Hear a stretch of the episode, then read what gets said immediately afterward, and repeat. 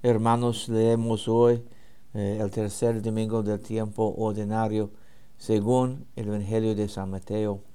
Al enterrarse Jesús de que Juan había sido arrestado, se retiró a Galilea y dejando el pueblo de Nazaret, se fue a vivir a Cafarnaúm, junto al lago, en territorio de Zebulón y Neftalí, para que así se cumpliera lo que había anunciado el profeta Isaías tierra de Zabulón y Neftalí, camino del mar, al otro lado del Jordán, Galilea de los paganos. El pueblo que habitaba en tinieblas vio una gran luz. Sobre los que vivían en tierra de sombras, una luz resplandeció. Desde entonces comenzó Jesús a predicar, diciendo, conviértanse porque ya está cerca el reino de los cielos. Una vez que Jesús caminaba por la ribera del mar de Galilea, vio a dos hermanos, Simón, llamado después Pedro, y Andrés, los cuales estaban echando las redes al mar, porque eran pescadores. Jesús les dijo, síganme, y los haré pescadores de hombres. Ellos inmediatamente dejaron las redes y los siguieron.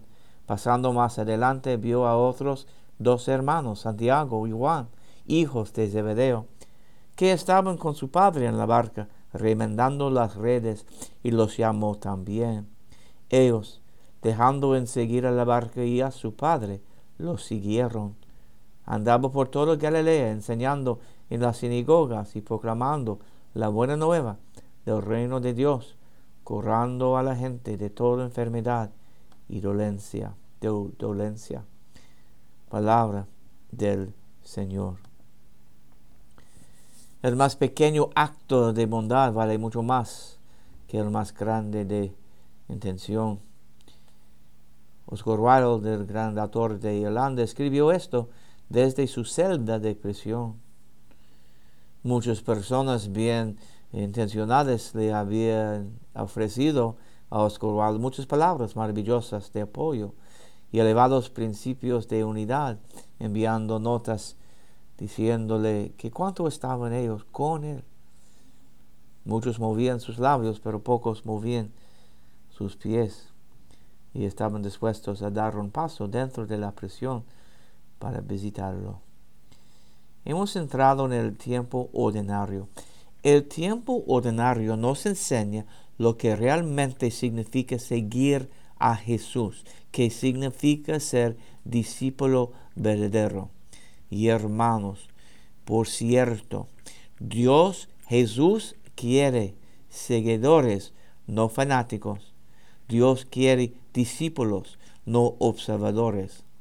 Muchas personas observaron a Jesús, aplaudieron sus milagros y admiraron su amor y valentía. Pero solo un grupo pequeño estaba dispuesto a caminar sus vidas y seguirlo. Un converso es alguien que es bien intencionado, alguien que es curioso, alguien que investiga una idea o concepto y cree los principios subyacentes, pero no cambia mucho. Un discípulo, al contrario, lleva una conversión total y cambia su vida y estilo de vida en respuesta a lo que cree él.